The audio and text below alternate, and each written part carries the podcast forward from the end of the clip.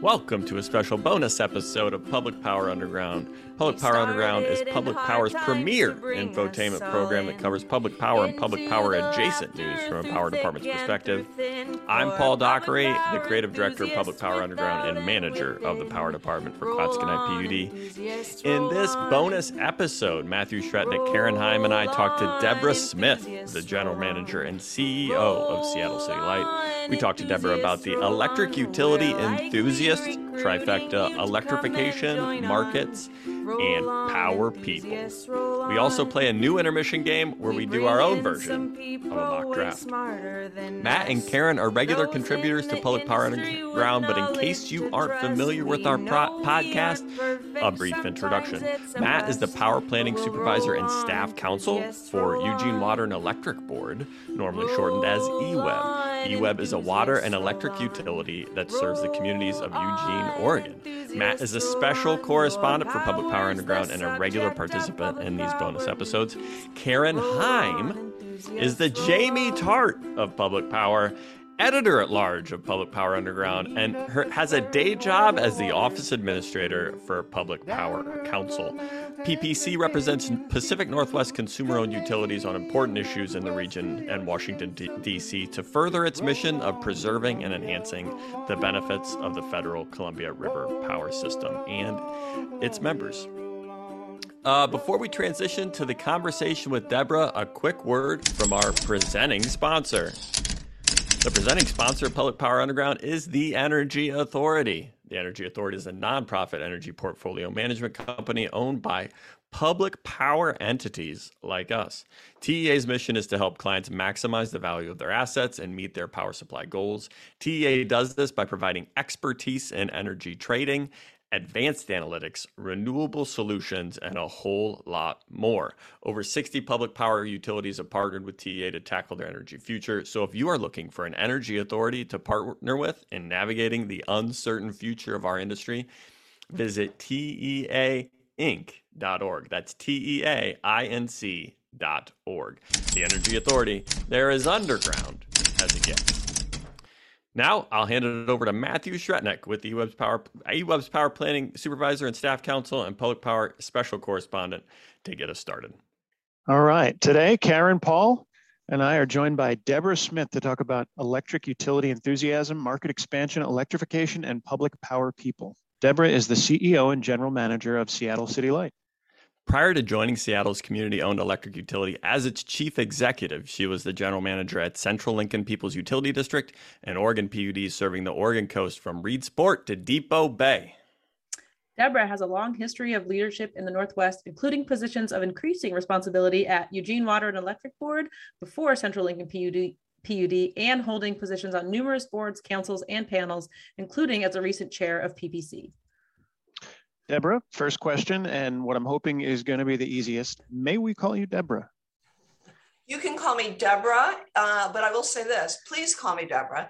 Uh, lots of times I run into people, they're usually, I'm going to make a generalization. This will probably be the first of many, but they're usually older white guys who have a need to call me something more familiar. Although most of them, what I mean, at my age, most of the older guys are actually dead at this point, but they're not in the work world. But anyway, so they call me Debbie. And then I correct them and I say, if you want to call me something other than Deborah, call me Deb.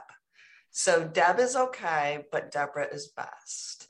And by the way, does our audience know that I first met your acquaintance, Matt, when I was working at the Eugene Water and Electric Board and I've had Oh no, I was already gone, wasn't I? I was already gone, but we met in Portland at PPC meetings. And that's exactly right. Yeah, yeah, that's right. But I've been to your house and I You heard I was coming and so you got out of there. Person. Yeah.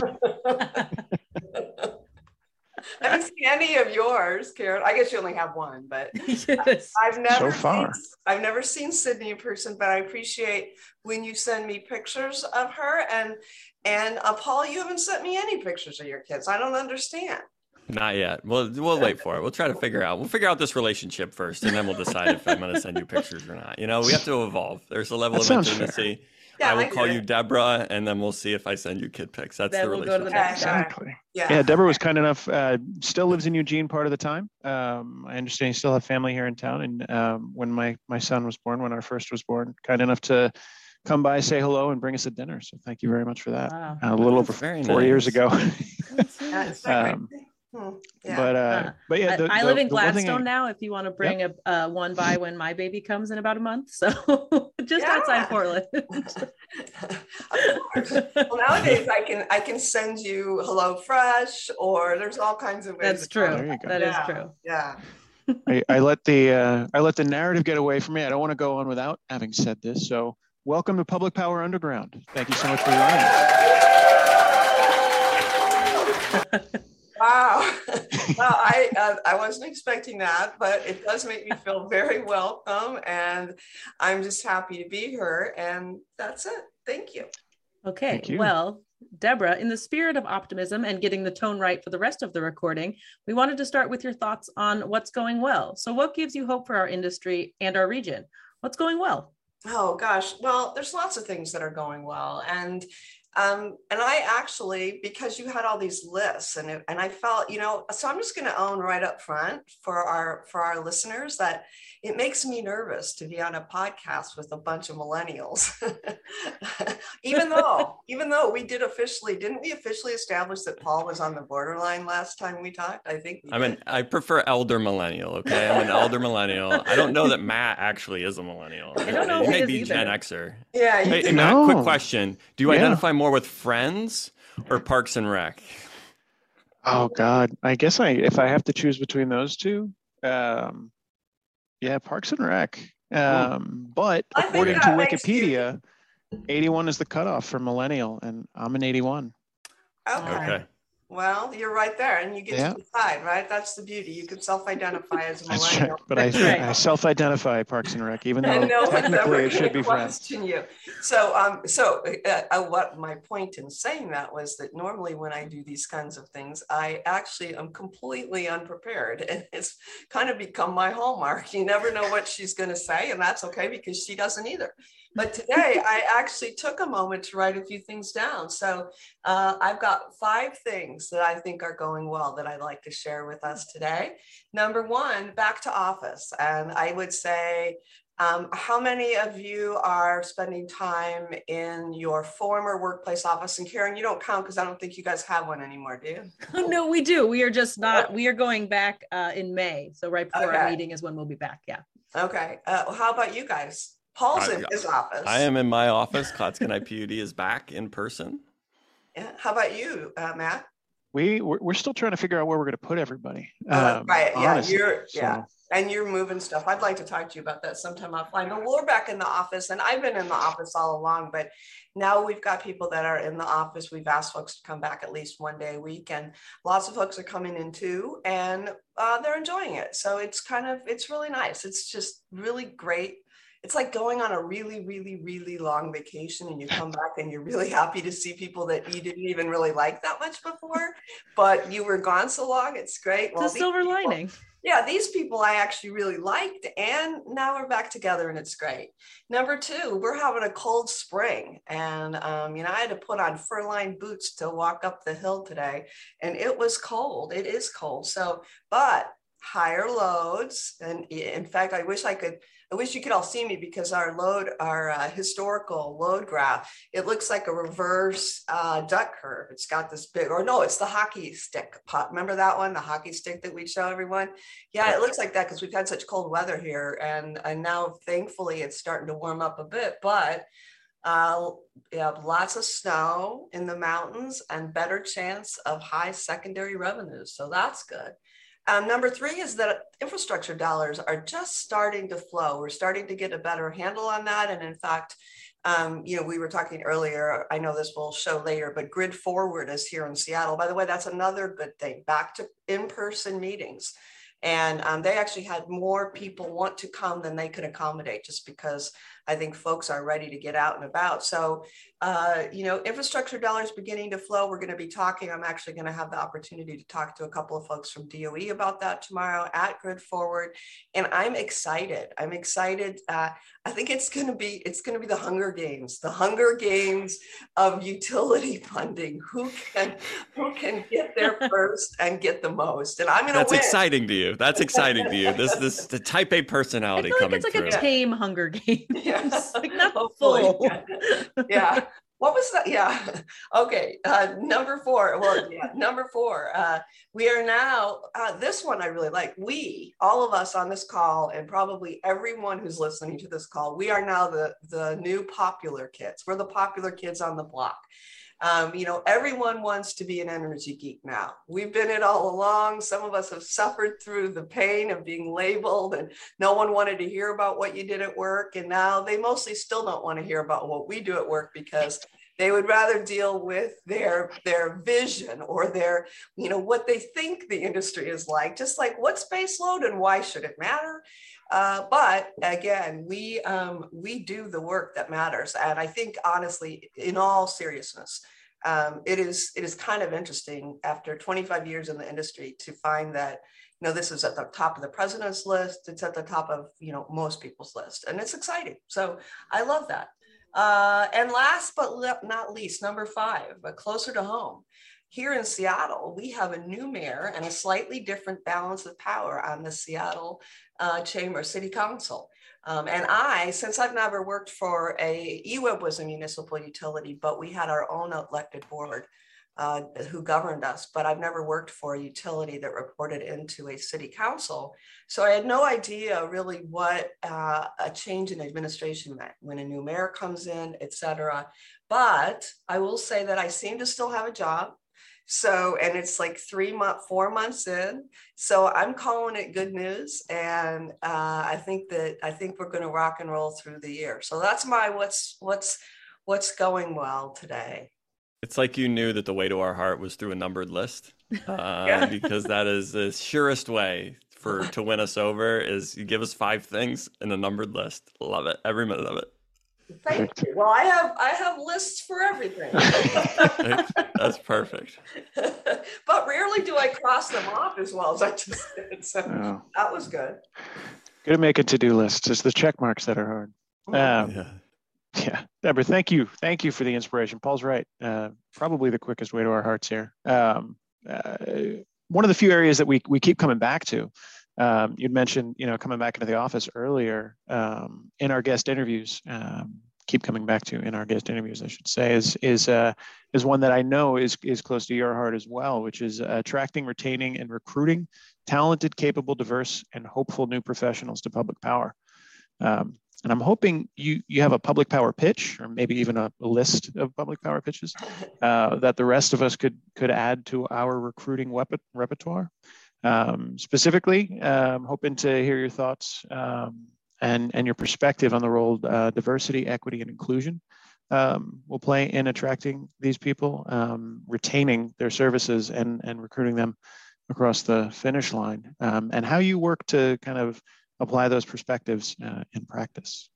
Yeah, thank you. So, um, you know what Matt said. So, born he was born in '81. My oldest son was born in 86. And it is interesting because at this point, um, a lot of the folks that I get to work with every day are really are about the age of my adult children because I have five adult children. They're partnered. They are all partnered off.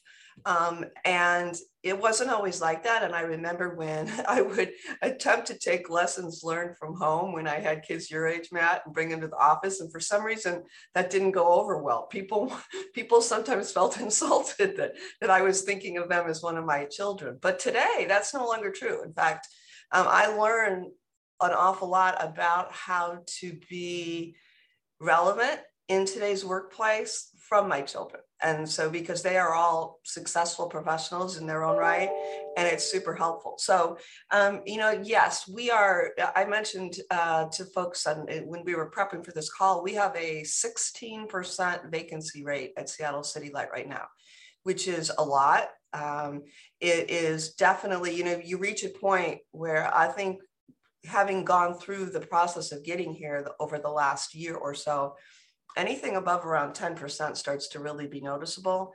And that extra six points definitely is impacting how we serve our customers and how well we can. So we are out there looking for new people all the time. And I'll tell you, one of the things we are really doing, which uh, we've never done before, is we are leaning into our employees and we are providing tips and guidance to them. Our people and culture group, which is what we call human resources, are saying, hey, start talking to your friends and family about what a great place this is to work and all the things we have to offer. Here are some tips, here are some talking points. Um, we're really changing how we do recruiting and we're working on a different approach with LinkedIn. Um, in the past, we used to do very specific, very granular uh, job descriptions, position descriptions. I can tell you that because I remember that you have did the same thing. Well, what we're trying to do now is we're trying to post position descriptions that are broader um, they are they're i'm not looking for a purple squirrel. I'm looking for somebody who can come and bring value to the utility to the customers we serve. And then i think the last thing i'll say and then i do want to talk a little bit about diversity equity inclusion is we're being very mindful of the fact that the great recession is really about folks choosing to prioritize purpose over pocketbook. And uh, and so when we talk to potential employees, and even when we talk to our employees, because as you as you pointed out, Matt, retention is just as important. We're trying to talk about the value that we bring and the importance of the product and service, and and why why we can do better because we can do better, and how they can be part of helping us do better, and why their role in positioning us as a utility of the future is critical, and why we really do need young, committed professionals, as well as seasoned, uh, experienced utility executives in order to run this utility. It takes everyone. Um, and there's a lot of opportunity right now. So we are also talking about that as, as we begin to turn over, we're going to have quite a few positions at the senior level turnover in the next two to three years. And that all trickles down. And there's going to be lots of spaces for people to move into and to grow. And that, oh, I said that was my last point, but one more point I'm going to say. We are we are moving away especially maybe not so much in the entry level positions but every position that opens up you know does trickle down. We are really working hard to say um, it's not about the technical skills. I can train you on the technical skills. It's about hiring for leadership skills hiring hiring people who are going to align with what we're trying to do but bring value and bring new ideas that we've never thought of. So that's that's what we're doing. Let me talk a little bit about diversity, equity, and inclusion. So long ago, um, and this is really key to how I think about it. Long ago and far away, when I worked at eWeb, um, we were we were we went through a period of time where literally everyone went through crucial conversations training, and it's a curriculum it's offered by a company named Vital Smarts, and I wound up becoming one of the trainers. And and then ultimately, when I moved to Central Lincoln, we put all our employees through it, and I continued to train. So Crucial Conversations, one of it, and Crucial Conversations is a great curriculum, but it's it's stuff that you know most development programs cover. So it's it's not rocket science, but their language talked about something called the pool of shared meaning and the idea was is that you want people to put their thoughts, ideas, perspectives into the pool. And that when you're having a crucial conversation, it's my job. If I'm having a conversation with Paul, it's my job to make it safe for Paul to put whatever he's got on his mind into that pool because if he doesn't, it's still there in his mind, which either means I'm missing something important, or two, it means I don't really know what's going on with Paul. Neither of those are good places to be. Um, so, you know, we believe, I believe that uh, the more information, the more diversity of thought perspective, et cetera, that goes into that pool, the better the outcome, the more apt we are to avoid blind spots and the fewer unintentional hurts. So number two, as public utilities, uh, we are owned by the people we serve, and we should be relatable to all of them. I mean, I you already heard me talk about relevance, and so you know, there's there's so many different isms, right? I'm not gonna I'm gonna try to have this conversation without talking about a lot of them because it's almost like at this point the risk is I don't want to leave something important out because I don't have the right words. But as a relatively diverse city in the Northwest, I want to say that, that Seattle City Light has a diverse customer base and our employee population should reflect that. Um, but two, I want to throw out in addition, when I think about having come from Central Lincoln, which was a rural utility, um, it was, you know, it was, it was, it, there was not the kind of racial diversity that there certainly is here in Seattle. And yet, even rural, primarily white utilities benefit greatly from diverse perspectives when we receive them from employees who come from different racial, gender, social, economic, and even neuro backgrounds. And I mean, that's one that we're starting to talk about more and more, right? People think differently. Um, and there isn't a right or a wrong way to think and and actually that's some of the that, that's some significant value and yet some of the folks who who who think most creatively have have run into a lot of obstacles in their life well let's create a world where that's not true and i think the future of work work, work the future of work work that we're doing right now uh, part of it will will deliver that Number three, young employees are, in my opinion, quite frankly, less concerned about the color of their colleagues' skin or who their colleague sleeps with. Um, having a diverse workforce demonstrates that commitment and is an important recruitment tool. I see that in my kids. They just don't care. It isn't like it isn't like um, they're so enlightened. It's just not as it's just not as important, you know. And and it's and so maybe you guys feel that way, and, and I hope you do. I hope we all do. Uh, number four, last point. So so those are all things around how you how you recruit somebody. Um, but what about the equity inclusion inclusion component? So, in my mind, ultimately, the job of any leader is to provide an environment where people, all people, can come to work and feel safe and supported and able to do their best every day.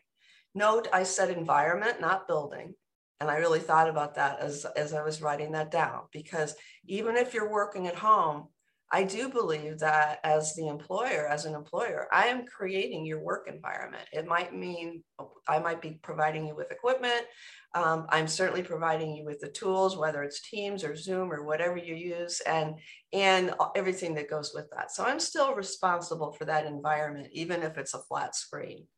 Um, the only way people feel safe, eh, you know, and what we've learned through the pandemic uh, is that while physical safety can mean the difference between going home at the end of the day or not, emotional safety can mean the difference between coming back to work the next day or not. And so I am super committed to creating an environment that honors both. You know, and I think when we look back on the pandemic, that really is one of the great learnings. It started out where it was all about physical safety. And probably for the first six, nine months, that was true. And I think come probably in my mind, October so or so far of, of 2020, when we started to see the, the numbers really tick back up and people became frustrated and it became hard. Um, we started recognizing that our employees' emotional safety and their emotional wellness was just as critical as their physical safety, um, at least for office employees. I never want to say that that's true for high voltage, but even there, to the extent I have an employee who's engaging in work that is, is physically demanding, risky, et cetera, I want their heads fully in the game. And I don't want, if, if they're struggling emotionally, if they're struggling um, with stuff that's going on, they're not, they're not physically as safe. So that's, that's how I would connect that. I think it's super important. A lot to process there. I think that was yeah. brilliantly said, and thank you. Um, you can tell when all three of us go off mute and still take a moment to process. Paul, you were saying, sir. Well, uh, to get to like the diversity, uh, the value of the diversity of thought, and the need for a safe environment where people feel like they're heard, valued, and appreciated. Some might even say, in yeah. order to be able to offer their their thoughts and and bring their diversity to bear and their different ways of thinking. Um, I'm I'm wondering how you mentioned at the beginning like this idea that you're rethinking some of your position descriptions and the way you frame. Can you talk a little bit about how you've marketed to non uh, non traditional paths to electric utilities? Are you trying to recruit philosophers and um, arts and letters? Uh, are, are, is that part of what you're doing? Is trying to get, hey, I need some more uh, soft skills, or is it, hey, I need the skills, but they can be working in oil and gas and they can come work for Seattle City Light? Can you talk a little bit about the different backgrounds and flexibility yeah, I, of background? I, I, can try. I wish I, I would say I don't know that we're as far along there as I'd like us to be. And part of what is challenging in our environment in Seattle, I don't, I don't know if you guys are all aware of this, but most of our jobs are union. So um, all but about 100 people of the quote, about around 1,800 authorized position are in a union. Our managers and supervisors are in unions. And um, a lot of our employees are called strategic advisors. They have working titles that are much more defined and it's in the definition of the working title and the tasks. So it's the knowledge, skills, and abilities, the piece of, of most position descriptions that tend to, you know, I get so focused in on what I need you to be able to do that three quarters of the PD is talking about specific tasks and skills you're going to do. And then somewhere in there, it throws in the notion of leadership skills. We're trying to flip that.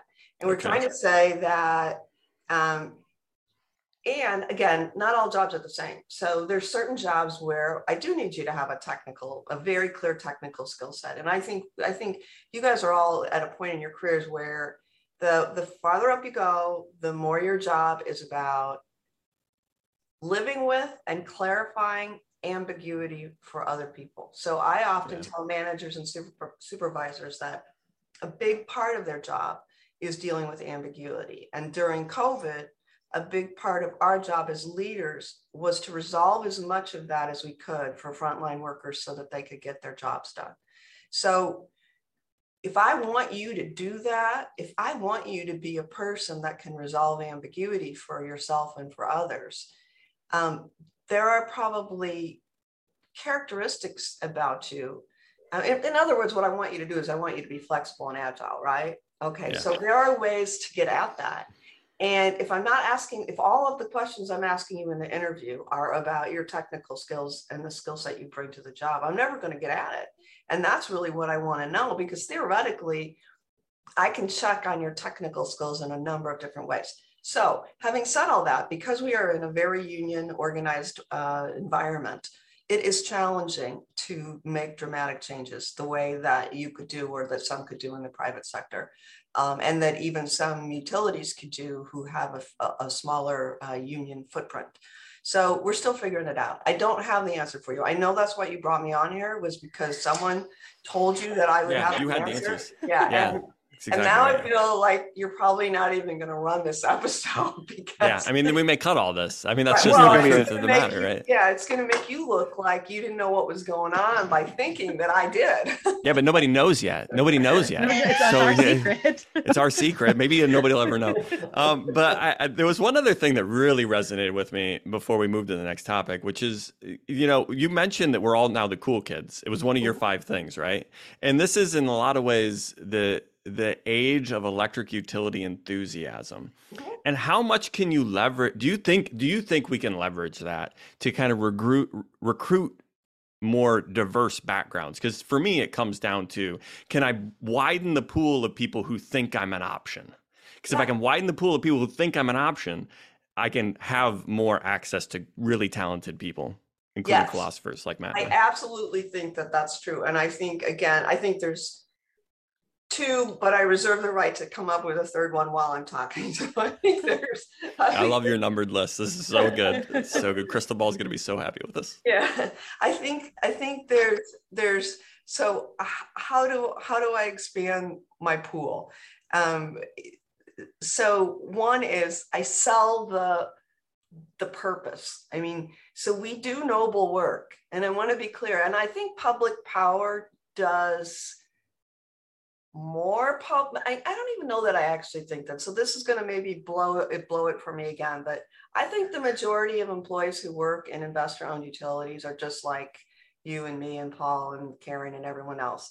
They they're not getting most employees are not getting paid a whole lot more than than their counterparts on the public sector um, and they came to the work and they're willing to get up in the middle of the night or they're willing to take on risk or they're willing to do whatever it takes because they feel like it's important work. And so i'm just saying that because i generally don't buy into the oh we're public power so we really care about people and these other people don't so much. Because because because they do. In fact if i talk to like one of my colleagues at an investor owned utility, and I was at a meeting last week where I, I said as much. I said, the only difference between you and me is that you make a hell of a lot more money than me. so, uh, so I think we sell the purpose and then the nobility of the purpose. And I think that we've fallen down on that. And I think in public power, we have focused so much on differentiating, on what, on, on creating that them and us thing. So even when we talk about the value of public power, which sometimes doesn't land, sorry. But what we really can be talking about is the value of doing work that is critical to people's parenting, education, employment, comfort. You know, I've seen Google has a, their vision is to make life easier. You know, and I think, what's our vision? And I thought this all the way back at eWeb. Our, our vision, on the one hand, what we do is we make life more comfortable. And we make, you know, we make life yeah that was good. Paul has a great look on his face. Yeah we're getting a t-shirt that says we make life more comfortable. Well i mean it's true. It's going to be a t-shirt. It's going to be in the merch uh, shop. Look for yeah. it so i think that's that's number one. We sell the value of what we're doing. And number two we sell the moment because this is the moment right? You want to do yep. something you want to be part of true transformation very very rarely and I'd have to sit and think about it for me. Very, very rarely does an industry truly transform while in the midst of providing critical products and services. Mm-hmm. I just can't think of many where that's happened. And that's what's happening right now. And I've been in the industry for 25, 26 years. And I mean, for a long time, we talked about change is coming, change is coming. And I think I think we were a little bit like the frog in the boiling water. I think it was happening and we really weren't, it was getting kind of hot in the kitchen, but we didn't really notice.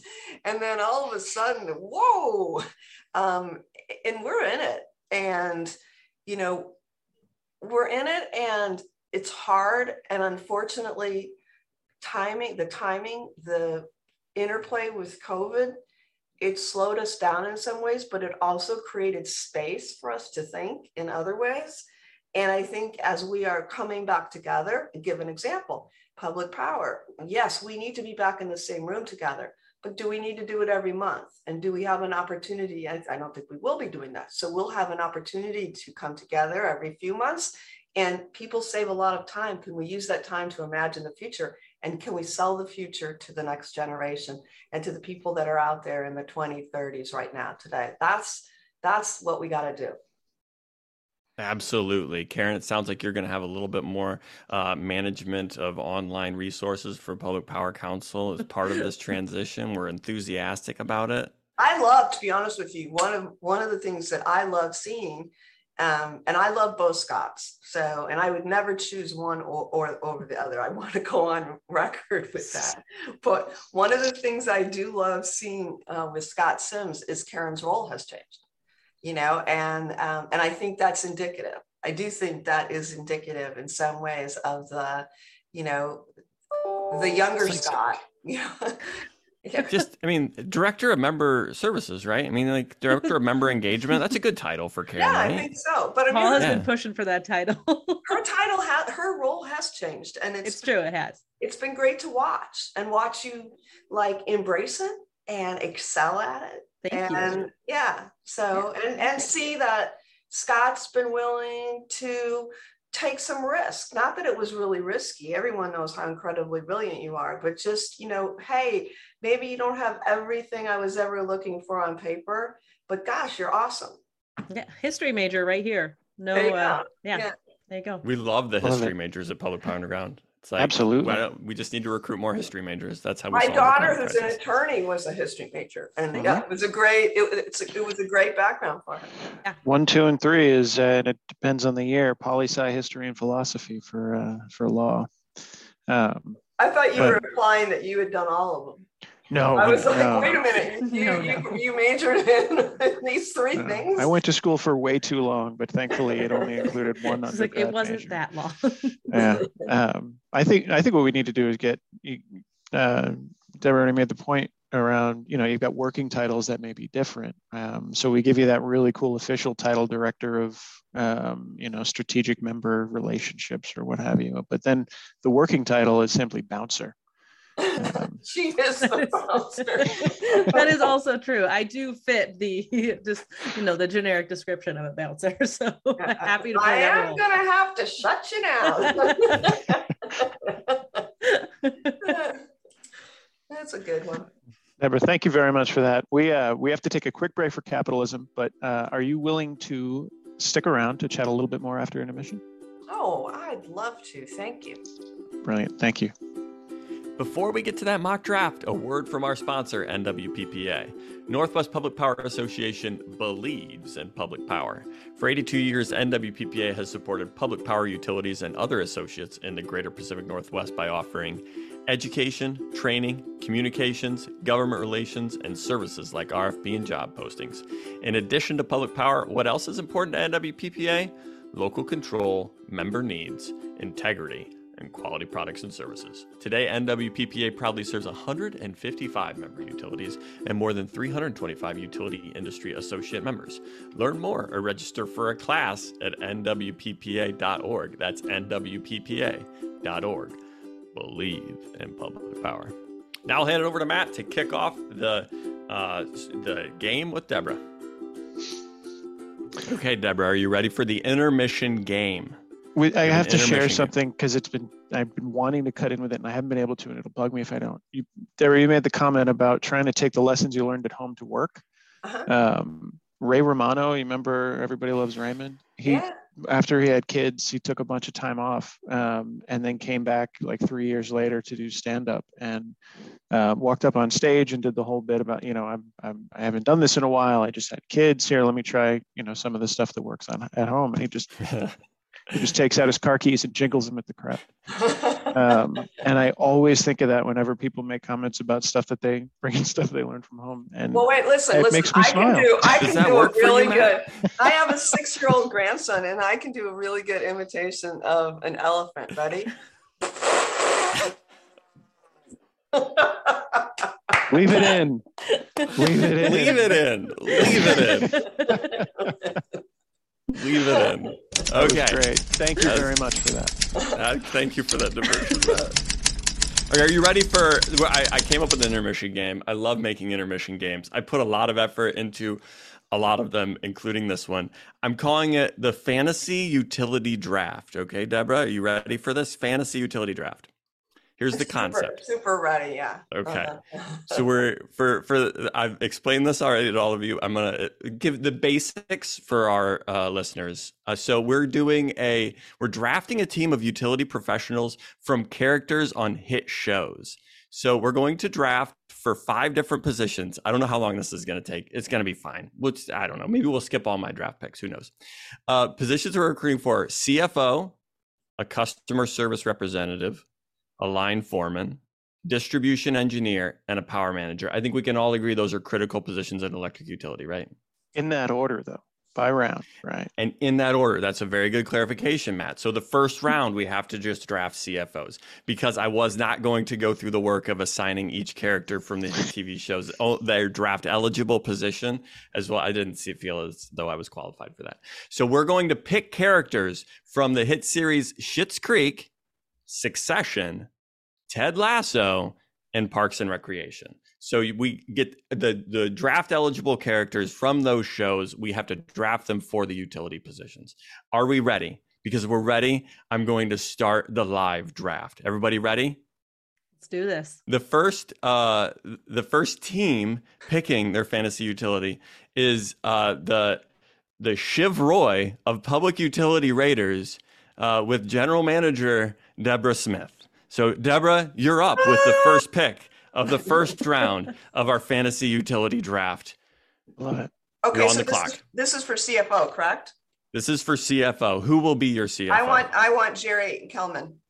You want Gerri? You're going to steal Jerry in the first I round. Got Jerry. Do you need do you need me to pick her, or do you have the app up so you can pick her yourself? Oh, I need you to pick her. Yeah, okay, I'm not, so I'm not equipped to do that. Okay, so it should be up. Okay, it's up now. The second team, Tom Haverford, the Leslie Higgins of Nelson Road GNT, Matt Shretnick has picked Tom Haverford. Well done. I see okay, that. He went so up. fast. Stevie Budd of Roadbud uh, Electric or Rosebud Cooperative, Karen Himes as the general manager. Who is your f- first pick Did of the I, first let's round? Let's see here. Hold on, I have to see. I'm trying to pick Leslie Knope. Oh, select player. You're gonna pick Leslie Knope as the CFO? Yeah, oh, I am. That's very bold of you. That's very yeah, bold. Well, okay, did you be, get it? I thought I did. Wait, okay, it's did, my turn. Who did? Wait, I'm sorry, but so I got Leslie. Wait, who did Matt pick? Tom, Tom Haverford. Haverford. You questioned me picking Leslie when he picked Tom. No, I got Well, he's he's All always right. been good with money, right? Okay, he did it so fast I couldn't comment. Okay, I'm gonna win the first round because I'm picking Ben Wyatt. Uh, Ben Wyatt of Parks and Rec, who is excellent with money. He was the youngest, what, mayor of a town in Park and Rec history, or in I don't, that world's history. He's great with money. He manages the budget. I think it's the best draft World. of that world. Right. So for the second round, uh, for round two of the draft, we are picking for a customer service representative. I am first up on round two, and I am stealing April Ludgate as my uh, customer service representative. Bam! I got April. Bam. It's a good choice. That's a, that's a good Not No, gonna choice. is- take, not gonna take any anything from anybody. Okay, so that means it's me, and I'm gonna go with. It's a uh, it's a, like a a three way tie of Schitt's Creek characters for me, but I think I'm gonna go with Moira Rose. Ooh, Moira Rose. See, I was Oh. I was torn. I was. I had her torn. for line foreman, so I'm For line foreman. That'd be a good one. Okay, Um, Matt, you're up yeah, next. So for, Leslie for customer service representative, I feel like uh, Roy Kent is the obvious answer for me. That is a good one. I think that's a that was a really good choice. That's a good. Okay, so it's my Okay. turn. Oh, It's your wow. turn. you you're get to go up. twice because we're doing the snake draft. Oh, it's I a snake draft. I was glad I was not first or last, so I didn't have to have. a Okay, double so. Yeah. for customer service, I'm going to take David Rose and hope that he brings his husband, who ah. also had a store. And so I think that you know that would. work you can't steal Patrick. Patrick is one of the people. I, oh, okay. all right. Well, there you go. So I took David Rose for customer service. So now I'm on line foreman, and I think I'm going to take. Uh, I think it'll be really interesting to see what. excuse me, to see how Kendall Roy does uh, running a line crew. Kendall Roy is a line foreman. Okay, okay, Together. okay. Okay. So then now we're back to Matt, the Leslie Higgins of Nelson I'm, I'm Road going G&T. Logan Roy, Logan Roy Wow. for a line foreman. Line foreman. Right? Okay. Yeah, I'm here for it. If that's what you think's right, I'm here for it. Okay. what you think. Okay, I'm- I'm Karen, who you I'm- got? I'm Who you got for your line foreman? Succession, of course. Uh, my line foreman is going to be Stevie Budd. Okay. I mean, Yeah. That's a good Ted choice. Lasso. Ted Lasso's just there. I'm gonna take Ted. La- uh, I'm just gonna take just Ted Lasso there. as my line foreman. I think. a good yeah. I one, think Ted actually. Lasso's gonna make a great line foreman. He's gonna. He's gonna make sure his people know. You know, got Morale enthusiasm to go out there and work. He's got the enthusiasm. I think he's gonna be a great line foreman. I That's a great like that's- choice. That is a great choice. I wanted him for power manager. I felt like You know, you know, he's it's a good available in the third round. You just got to take him in the third round. Okay, so now it's back to me for the distribution engineer. Round four is the distribution engineer, and I get Ron Swanson as my distribution engineer. He's just sitting there. I got back to back Ted Lasso, Ron Swanson draft picks. I'm like hitting it out of the how park. can I this utility is going to be lit. This is going to be a great utility. he is so ingenuity. Has such great ingenuity. He's going to solve all of my en- engineering issues with, you know, baling twine and uh, and and a pocket knife There you go. and bacon. bacon. So much Okay. bacon is going to be cooking on our transformers. Okay, Stevie It's Bud, what do you got? Uh, I've got uh, Ann Perkins as my distribution. Oh, manager. I wanted her. oh. Okay. Okay, Uh, all right. So now, now I'm looking at my distribution manager.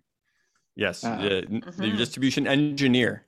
Pardon me. I apologize. Thank you for that clarification. I feel yes, like yes. uh, uh, Keeley Jones, um, Mm, Mm, mhm. the obvious choice as far That as is a I'm good concerned. choice.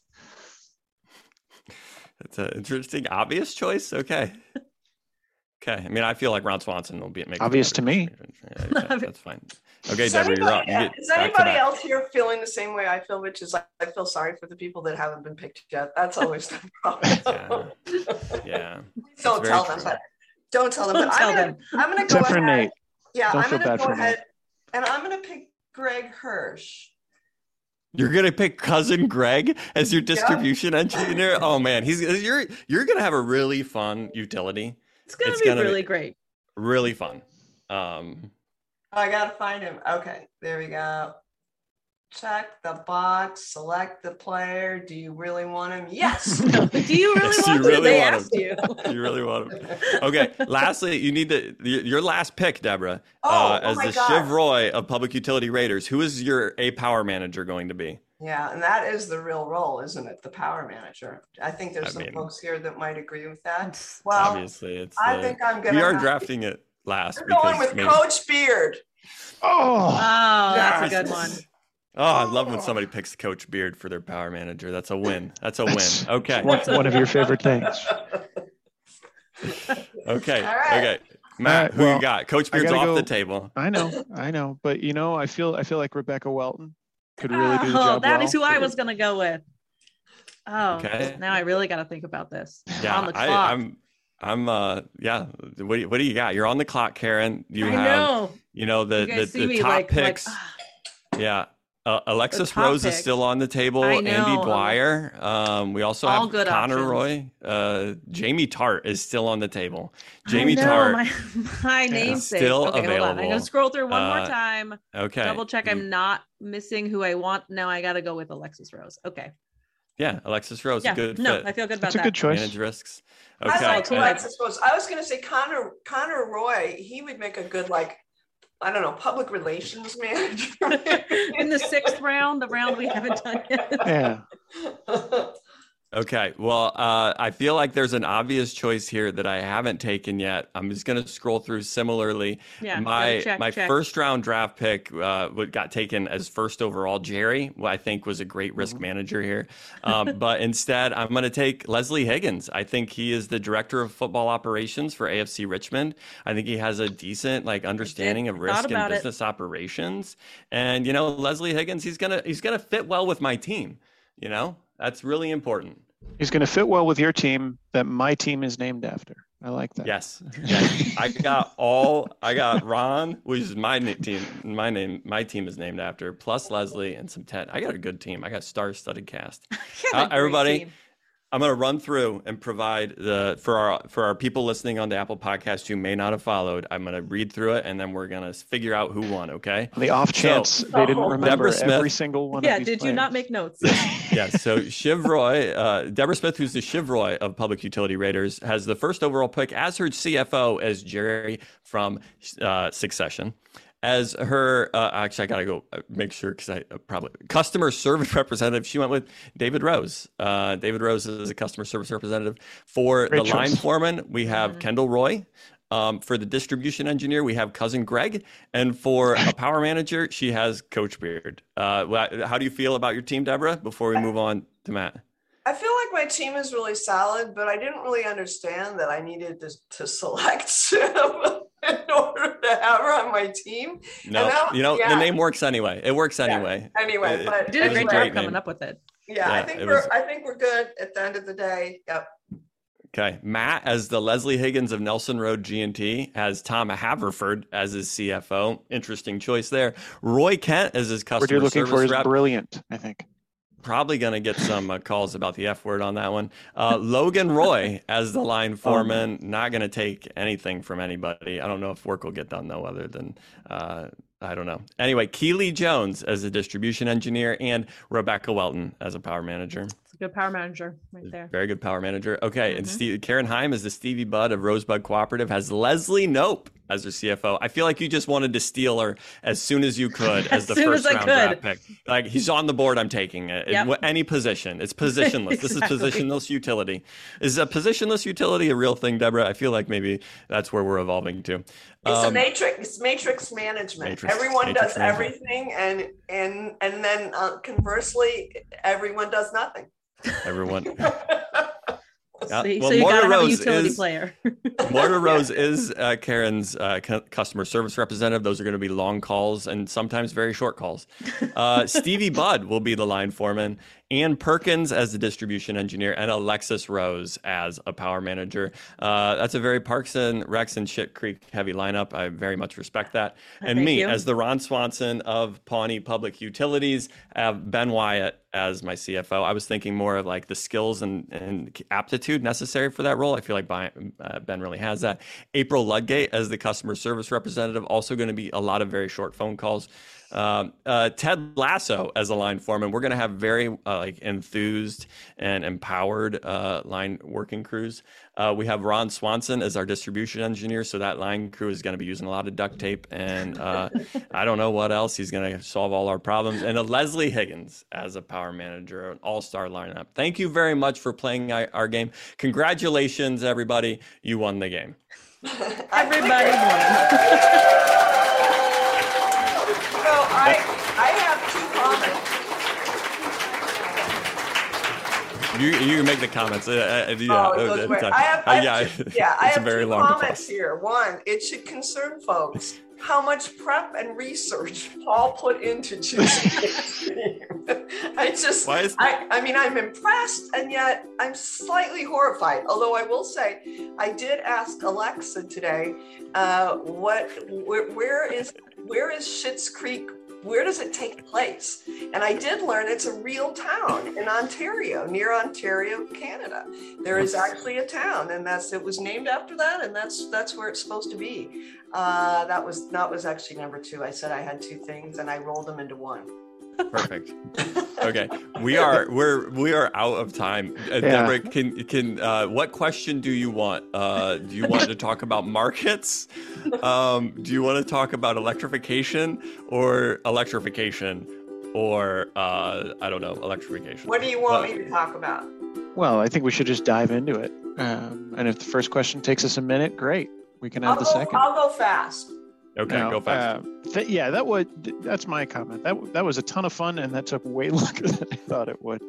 Um, I'm, I'm glad we don't have a hard and stop. we still moved through it like pretty briskly. I think we did. I feel really stressed right now. Deborah's like, I'm stressed okay. right now. No. Then we'll ask you some you know, easy like, questions. Yeah. Um, Th- thank you again. Um, that was a lot of fun, and I'm I'm I'm really glad we won the game. Um, uh, Deborah, we're hoping to touch on markets for a quick moment, uh, which, as usual, seems to be the the topic du jour. Um, you know what's what's going on? Well, CAISO is continuing to pursue EIM expansion while working to put the finishing touches on EDAM market design and governance issues. SPP is taking another swing at a custom Northwest solution with their Markets Plus initiative. Uh, the newly formed Western Markets Exploratory Group, or WMEG, has retained the services of, of our friends at Utilicast uh, to evaluate regional market structures to improve affordability, reliability, and decarbonization opportunities across the West. So having said all that, I'd love to hear your thoughts, um, whether they're representative of Public Power, of Seattle City Light, um, or of just Deborah alone. I, ent- I leave entirely to you. Um, curious, who has it right? What does the future hold, and, and what are we what are we working towards? Okay, so I, I again keeping with my theme and my prop for today, I have five comments that I would make about markets. Number one, to market to market to make some more cash. Home again, home again, RTO in a flash. So where is this all headed? Uh, this is this is headed to an RTO, and it's so for me, it's not really about CAISO or SPP or anybody else. It's about what's the best path for the Northwest. I don't think about it in terms of public power because I think if anything that the last I don't know gosh, how many years, 20 years in the look back has proven is that public power isn't going to stand up a market. So this is one of those where we're all in this together. So, um, so it's about what's the best path to an RTO. Number two, markets are about making money. And public power customers benefit when we get it right and are able to offset T&D costs with secondary revenue. So I, I, I markets are pretty easy for me. Um, and uh, number three, I'm a big believer in markets and Seattle participates in the EIM. It's been successful for us. It's been a good experience. Um, and we're very involved in all of the market expansion efforts that you just mentioned, Matt. So we are approaching those from the basis of choice is best for the Northwest. Um, we are not, in order to stay as clean as possible, we haven't even talked about how we will decide what to, what, if anything, to participate in. So for instance, even though we are an EIM participant, we have not begun to talk about whether we would participate in an EDAM. And we what we really wanted to do was to be able to be in here because we were asked to be and to just be an advocate for ensuring that the special needs of public power, which really translates into Bonneville, are, are there in whatever options are available, and two, that there are options. So number four, um, as someone who feels strongly about renewables, I gotta say what we really need is transmission That's what we need. You know, we don't really we don't really need a market or another market. We need transmission. Markets won't deliver transmission and they won't equitably allocate the cost of building the big pipes that will be required to continue moving away from carbon and maintain resource adequacy. So that's where an RTO is the most efficient way to get large transmission projects planned, built, and funded. And, um, and so I, I just think that's true. Um, and so, lastly, I want to say, and I kind of already said this choice is good. We don't want to be seen as obstructive. Um, and at the same time, the timing and sequencing of all of the various outcomes is critical. So, you know, that's really the issue. And I think there is, so I think we should be focused one on what is the path, the best path to an RTO, and then what is the timing, sequencing, timing, sequencing, and scale um, of, of that project. When you talk about path, and we, we're running out of time, but I, I just want to get the one thing. When you're talking about path, are you talking about like incremental steps as a path, or uh, or like process as a path? Uh, what do you mean by path? Yeah, that's a really maybe that's question. too simple yeah. of a question. Maybe yeah, I'm, no. I am a simplistic. I spent a lot of time on the fantasy utility draft, obviously.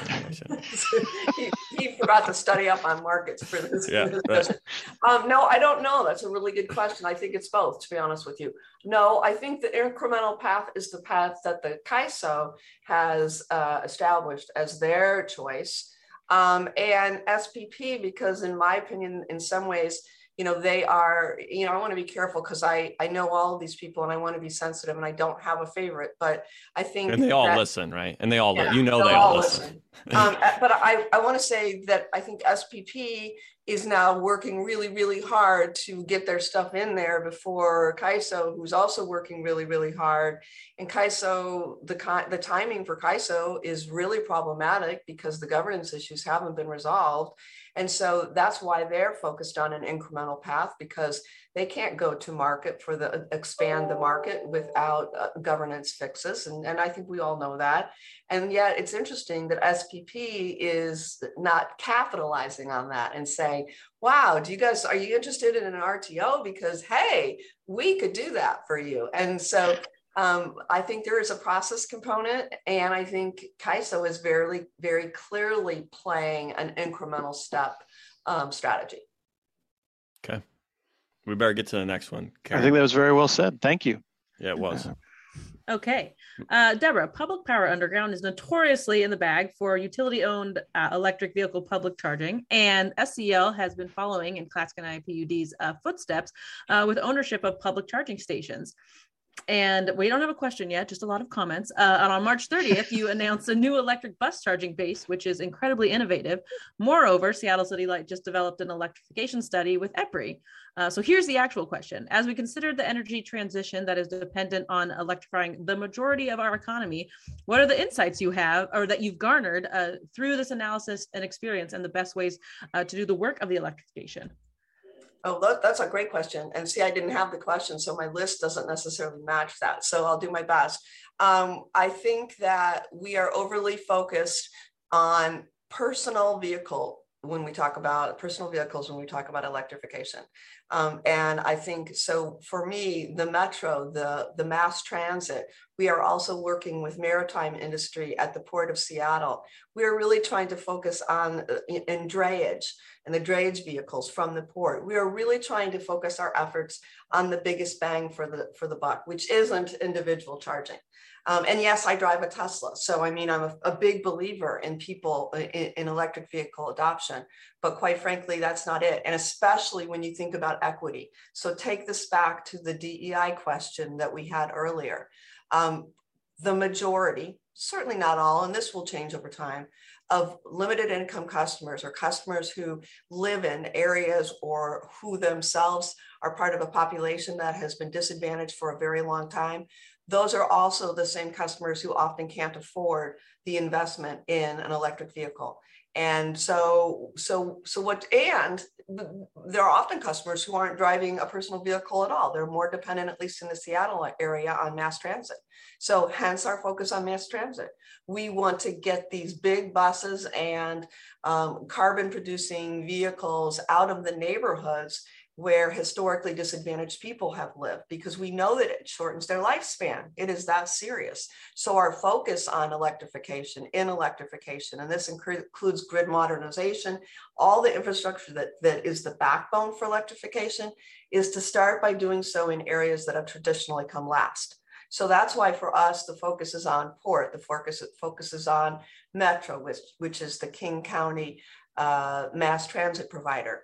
Um, and then the, the focus is on working with, we are siting publicly owned charging stations in areas that are not attractive to the private sector. So again, we want to be the equity provider. So the private sector comes in and they have an interest in the Seattle area, and there's lots of folks trying to put for profit charging uh, structures in place. And we work with them all, and we're thrilled to do so. But then we come along and we fill in the blanks. So that's my that's our strategy. It, it the other is it we are we are willing to do different things. So what was most unique about the project with Metro was that we project managed the development of that base station because what they they came to us and said, "Hey, we're a governmental entity. You're a governmental entity. Um, we don't know very much about this. How'd you like to, to be the project manager and design this us?" We said, great, we don't really know that much about it either, but we've got a ton of electric engineers and we need to learn. So we did it. And so I think for us, that was probably the first example of really looking for an, a diverse revenue stream that wasn't about uh, our side of the meter. That's very awesome. Um, we're gonna great answer. I have lots of thoughts. Uh, would love to follow up more, but we'll do it later. Uh, uh, I do think I'll just say this. I think the alignment between even the urban areas and a rural community like Clatskanie PUD is the investment from private companies is going to be in areas with a lot of traffic, right, where yeah. there are commercial opportunities. And for Seattle City Light, where you're doing, you're providing uh, the public charging infrastructure in areas that they aren't interested in. Same thing happens for rural utilities too, right? We aren't the on the top of the list for some third party to come in and install it. That's a great place for electric utility enthusiasts like us to provide electric vehicle public charging infrastructure. And it keeps us out of the competing with the private sector, which is also, you know, sometimes an issue. It goes back to the old days of, of broadband and, and who wants to compete with AT&T. Yeah, Okay, so uh, this is right on point for me because electrification is something we we talk a lot about. Matt and I talk with a lot of uh, different uh, guests on here about the need of people in the electrification. Like if we're going to increase our retail loads by 50%, like Jesse Jenkins, the associate professor of Princeton, when he came, we interviewed him on Public Power Underground. It's a great interview. Talked about 50% increase in our retail loads in order to enable this uh, transition. Um, Saul Griffith, the author of Electrify and Rewiring America, the founder of Rewiring America, talks about the billions of machines we're going to have to electrify and the millions of HVAC technicians and electricians we're going to need to do it. And recently on Energy Twitter, um, HK, uh, a, celebrity on Twitter, um, he sent out a tweet that I really I think encapsulates my perspective on this whole thing. Is that it's pretty clear policymakers do not realize how large of a labor demand shock climate adaptation will be. Unquote. End of tweet. So from my perspective, the scaling up our workforce remains one of the biggest challenges facing electric utilities in the transitions. Question for you, Deborah: How how do we do this well? How do we do it? Are we ready for this? Yeah, I mean, we're we're we're talking a lot about that here. No, we're absolutely not ready for it. We aren't, um, are we? And people want to they want to harken back i hear it in conversations they want to harken back to the last recession and the you know when when the ARRA funds came about and there was a green jobs component and if you got federal funding for anything. And people all sat around and talked about how do you create green jobs? And really all that was was converting existing jobs into greener jobs. They weren't new jobs I think yeah. that to, you know, given how high or how low unemployment was before the before the pandemic hit, where we had a, a very well uh, employed population, I think we actually get to lean into that now, which wasn't necessarily the answer back uh, with the last time. Um, so I think what we need to be doing is converting jobs. And almost every conversation that I have, I, and I don't know the answers. I mean, I could say hey, it strikes me that some of the answers are the old answers. Some of the answers might even be the old answers from the, the spotted owl days of the 1980s when you had a huge loss of jobs in the wood products industry in the Northwest. And so what you did, what the federal government did then was they made large amounts of, of, of retraining dollars available. So people could go to school and they could okay. be retrained in a different piece. So all these new people, we need them we also have all these gas employees and people who are working in the carbon sector who at some point are going to lose their jobs and that's the you know that's part of what is getting in the way of the transformation right is labor cares.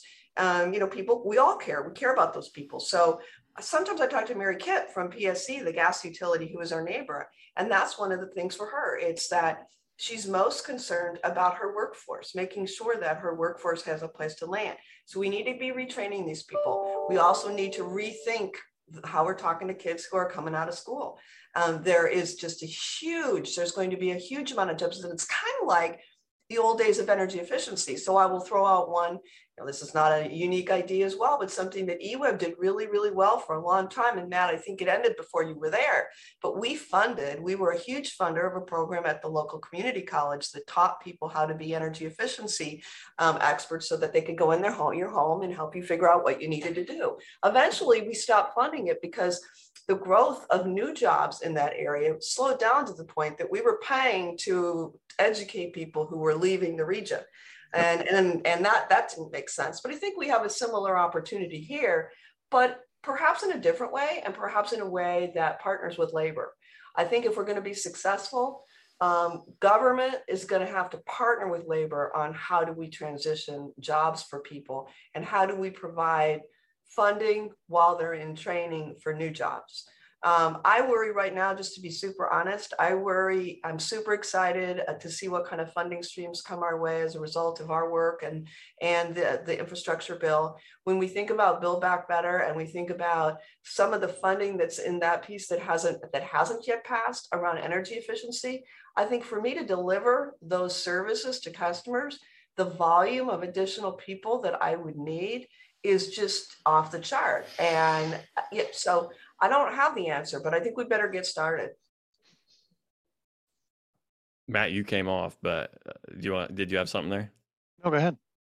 Well, you mentioned you have a 16% uh, unfilled positions right. currently, and like it's it's a just exponential burden, right? On top of you don't have enough people, you have enough people to go find more people. Um, so it is, it, in my perspective, it is we need to be doing this now. You need to be finding those uh, govern uh, other organizations, uh, community colleges where you can fund programs now because we need them I, my now. perspective is really soon. We need them now, yeah. and then we're going to need more of them, more of them, really, really, really soon.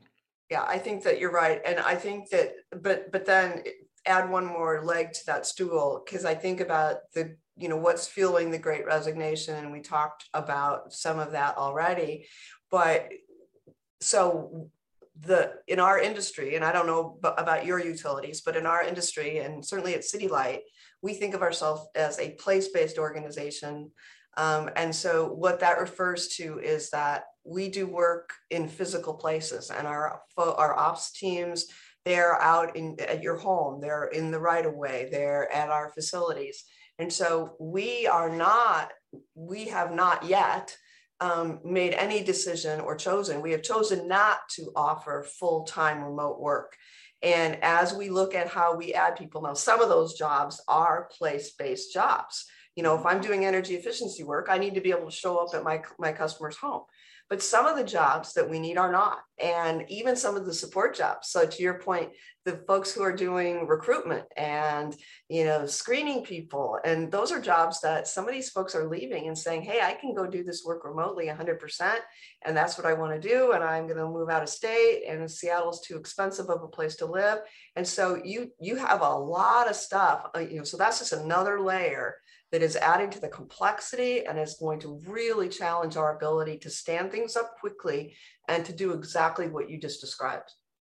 Yeah, but for me, that's some of the exciting part of it too, because you're a place based organization. The value to the people in your community, right? They see it, they feel it. You're in there right away, you're in their homes doing it. And so there's so much value that we can provide as electric utilities, as a place based organization that is a unique advantage amongst some of our other peers that may work in our community but aren't as place based as us. I think it's a, I agree. exciting uh, proposition.